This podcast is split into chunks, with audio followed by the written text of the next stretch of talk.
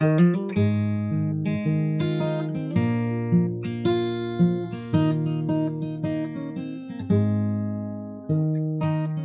evening, Spurs people. Although I do know that this Steve Perryman podcast has some Man United followers. As much earlier on, I decided to highlight my respect for the very special talent that is George Best. I managed to talk about him for between thirty and forty minutes after being given the idea of describing my thoughts in combat with him relating to a photograph that happens to be one of the very few, if not only, photograph that made both my books when looking back at my career. The first book uh, I called A Man for All Seasons at almost the end of my playing career, so very Spurs biased.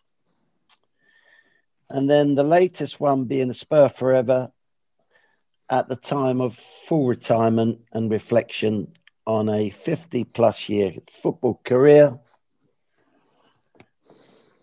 uh, by which time you've worked it all out in your head about events, people that helped or hindered you along the long and winding path of football experiences. Also, from a Manchester United viewpoint, I explained my utmost respect for Sir Bobby Charlton and his wife, Norma, who I met in the British Embassy in Tokyo on their visit to help support the Japan-Korea World Cup bid for two thousand two. And then soon after having returned to England, at a third round F A Cup tie at Old Trafford with Exeter City, where we managed to get a nil-nil draw and therefore a replay, gaining the club over one million pounds and saving the club, Exeter, and helping them to recover and regain most of, of its credibility. So it was great to, uh, and a delight to spend some time in their company. Denis Law was another player who I had great respect for over the years. Met him um, when he did some sporting dinners at Yedden F C for my brother Bill in his capacity as commercial manager. He proved to be an exceptional talker and put forward many interesting stories of his time spent with the previous two legends that I spoke about already. Anybody wanting a copy of my George Best podcast, actually that's my favourite one, and you're having difficulty accessing it, please send your email requesting such to steve perryman public at gmail dot com and I'll sort it for you. As I said, because it's one of my favourites and I'm rightly, rightly proud of it. Sorry, I should have mentioned earlier, um, Howard is with us tonight, no Tom. Um, so apologize, apologies to you, Howard. And no worries. any, anything interesting happened in the last week that we should hear about? Um. I don't well, know. Well, that ranks with me falling out of bed while dreaming. I suppose you haven't got something so... Can't, can't quite compete with that at the moment. No, it's, no, no. That's a bit extreme, isn't it? So, um, Howard, you've give it some preparation, and I think you're going to talk about a couple of very special games yep. between Spurs and Manchester United. Of, of course, one home and one away in the mid sixties. Correct. Off you go, please. The year was nineteen sixty-five. The dates were the sixteenth of October and the eighteenth of December. These were two games both between Manchester United and Tottenham Hotspur. These were clearly two of the best teams in the then First Division. The first game was at White Hart Lane. No one could have expected the whirlwind pace that Spurs started with. With Jimmy Greaves dropping a little deeper, the United centre-halves had no idea how to handle our attackers. First up was Gilzean, making it one nil. Greaves then passed a delicious ball through their defence to the young Neil Johnson, who slipped the ball past their keeper, Pat Dunn, two nil. Greaves was not going to miss out on the fun. Mackay played a ball straight down the middle to Jimmy. With his back to goal as he received the ball in United's half, he turned perfectly and tore through their defence once more before rounding the keeper and slotting the ball home. What a goal. What a goal. This goal is always featured in programmes about this era or about Jimmy's goals, and is usually chosen as the number one. Yeah. For me personally, the goal he scored at home against Leicester in October sixty-eight was the best, followed by the game at Old Trafford as above, and third choice was against Newcastle after a pass from Mister Spurs himself, Steve Perryman. Ha ha. Delicious, you mean tasty, Howard? Yes. That'll do. Yeah. In all three of these goals, Jimmy raced past defenders and passed into an empty net. Marvellous. Back to the first game. Clayton and Robertson each scored. Clayton was the first of many players who came in to replace players of the double team. A thankless and impossible task. Some had bad injuries, Blanchflower retired, and worst of all, the tragedy of John White, the brilliant player who Bill Nick was going to build a new team around, was yeah. struck by lightning and killed. Yeah. Anyway, United fielded their own attacking superstars, Best, Law and Charlton, but it made no difference. Charlton got a consolation and we, and we won five one, which was a fair reflection of the game. Just a couple of months later, on eighteenth of December, was the return leg. It was only a few months later, but during that period, we had lost Jimmy Greaves to hepatitis, which would keep him out of action for months. Add to that, Maurice Norman, our centre-half, had his knee smashed whilst playing in a friendly, an injury from which he never recovered. I never want for us to seem like victims, but with everything that happened to us by the time we reached the return leg, it wasn't a surprise when we lost five one, the exact reverse score as earlier in the season. I'm sure we can all live without knowing who scored in that game. So the similarities this weekend are obvious. I'm afraid, it, I'm assured it couldn't happen again, could it? My grandchildren confirm no worries. Come on, you Spurs. Well done, Howard. So, thankfully, uh, I am now out of therapy after my accident, out of bed. Right. Uh, I've been told by messages from some of you, so thank you very much, um, that it could be linked in some way to Ozzy's dream, which we all know nearly turned into a nightmare back in nineteen eighty-one, uh, in a game that means so much to us all. Other messages received from listeners. Um, another one said, it was probably Graham Souness who was responsible for kicking me from behind in my daydream, leading to me hitting my head, um, having done a backflip onto the carpet, which I couldn't even have attempted in normal circumstances. So thank you for that, Howard. I'm going to, um, they were heady days that you were talking about with Tottenham Hotspur and Man United. I'm going to talk about not such a great season for us, actually the relegation season. And it was on September the fourth, nineteen seventy-six, away at uh, Old Trafford uh, with just won a League Cup tie, um, at Middlesbrough. There were sixty thousand people inside Old Trafford and the ground was bathed in sunshine. Um, Ian Moores made his debut, league debut, um, but did play and score in the previous game at Middlesbrough. So not a bad start for him then. So Barry Daines filled in for the injured Pat Jennings. Um, and good job that Barry was on his game because, wow, were we under pressure. They had a very attack-minded team uh, with two wingers in Steve Coppell and Gordon Hill.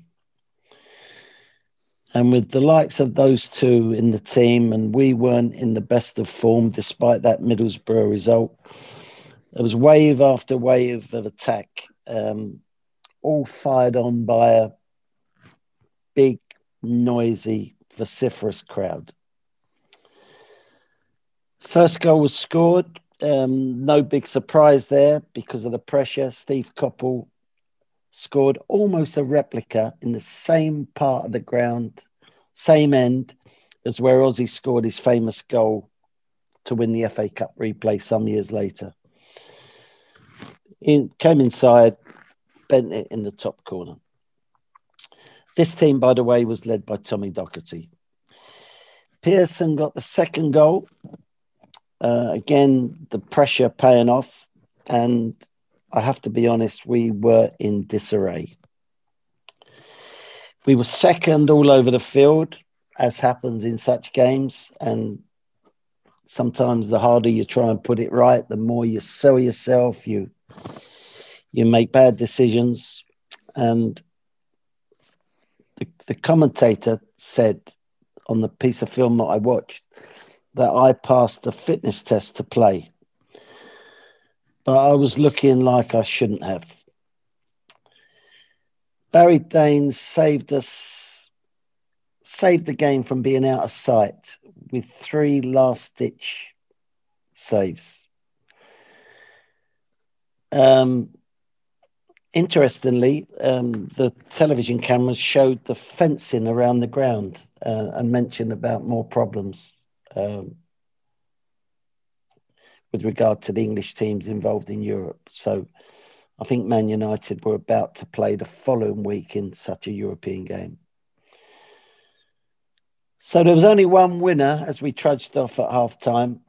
Um, but then the second half started and I think we had a break, and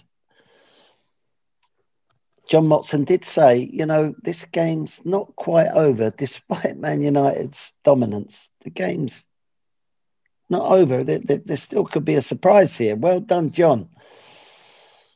So in the fifty-sixth minute, a goal from a corner taken by Ralph Coates. I think there was a bit of a mix-up between various defenders. Ended up being kicked off maybe the line, but uh, the referee decided to give a goal. Uh, and that corner was, was given to us after a really good Jimmy Neighbour break. Barry Daines still doing his stuff. Um, and I checked it out. He, he actually played nineteen games that season. So it, it wasn't quite a one-off for him to replace Pat on that day, but good job he did.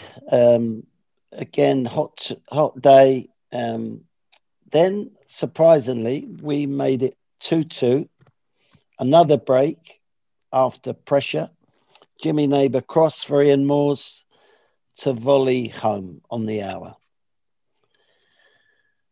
So two two, looked like we got back in it, but of course the crowd are now driving Man United on. And sometimes, as great as a crowd can be for you when you're winning, when it's your day, when everyone's enjoying themselves, all of a sudden, it can quite so, sort of go against you when you've gone from two nil up to two two. Keith Birkinshaw, our manager, made a substitution. Uh, John Pratt on for Ralph Coates. Passing move. John had one go at the volley. Came back to him. Volleyed it again with his left foot. Top corner. And we won three two. So... fantastic result, totally unexpected. When we say about games are a game of two halves, this was it. We could have been four, five, six down at least at half-time. But the fact we weren't, and we didn't, they didn't kill us off with a third goal, mostly down to, to Barry Daines' ability in goal. So, uh, yeah, so that's... That's one defeat and one win you gave, Howard. One win that I'm giving. So we're slightly biased in Spurs' favour. Um, I remember that game you talk about very clearly. Um, we'd had some personal tragedies, which ended up with my brother saying, oh, I've got a place you can go and stay in for a week because I think you, you know, you need to get away, which we did. And I remember sitting in the on the porch of this villa in Spain, and I, the only information I get about the match was radio interfered stuff. And I kept So we went one down, two down. I'm thinking, a disaster. Yeah. Next time I can get any, anything on the radio, it's two one, then it's two all, then it's three two. And I allowed myself to believe for a moment that that would be the kickoff point from us to go forward in, yeah. in the game. And we never did because we weren't good enough. Yeah, we won the next game against Leeds at home. So yes. I think that was probably off the back of the confidence that we gained by yep. being two goals down at the, you know, they were free flowing Man United. They were, they were red hot at the time. So to beat a team like that, come back from two nil down was, was, was quite a feat. And, um, but as you said, Howard, it didn't last and, and we certainly weren't good enough by any means. And, And nobody could say, not even the most biased Spurs people, that that, uh, that relegation was unlucky or, or, or whatever, because it wasn't quite, you put it succinctly, we, we just weren't good enough. Um, and sometimes a club has to has to reach the depths and, you know, for Tottenham Hotspur to go down and be relegated into the, then Division Two. You know, maybe changes people's, the decision makers, be it the board, be it the chairman, be it the manager, be it the captain.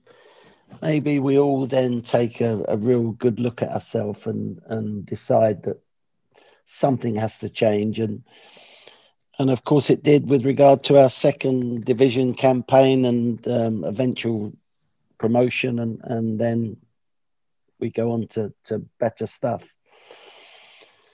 So um, just a little note of what's happening, happened this week so far. Um, I read on Facebook today that Terry Naylor's going to have a book out in August.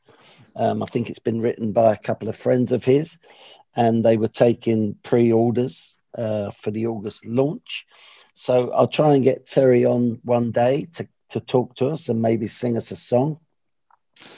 Um, I was asked, actually uh, through my brother to to to write a message about Terry.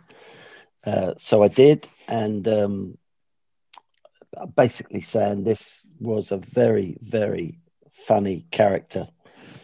He was extremely competitive in training. If um, he didn't want to lose a five-a-side, he didn't want to finish second in a race, he didn't want to lose a tackle.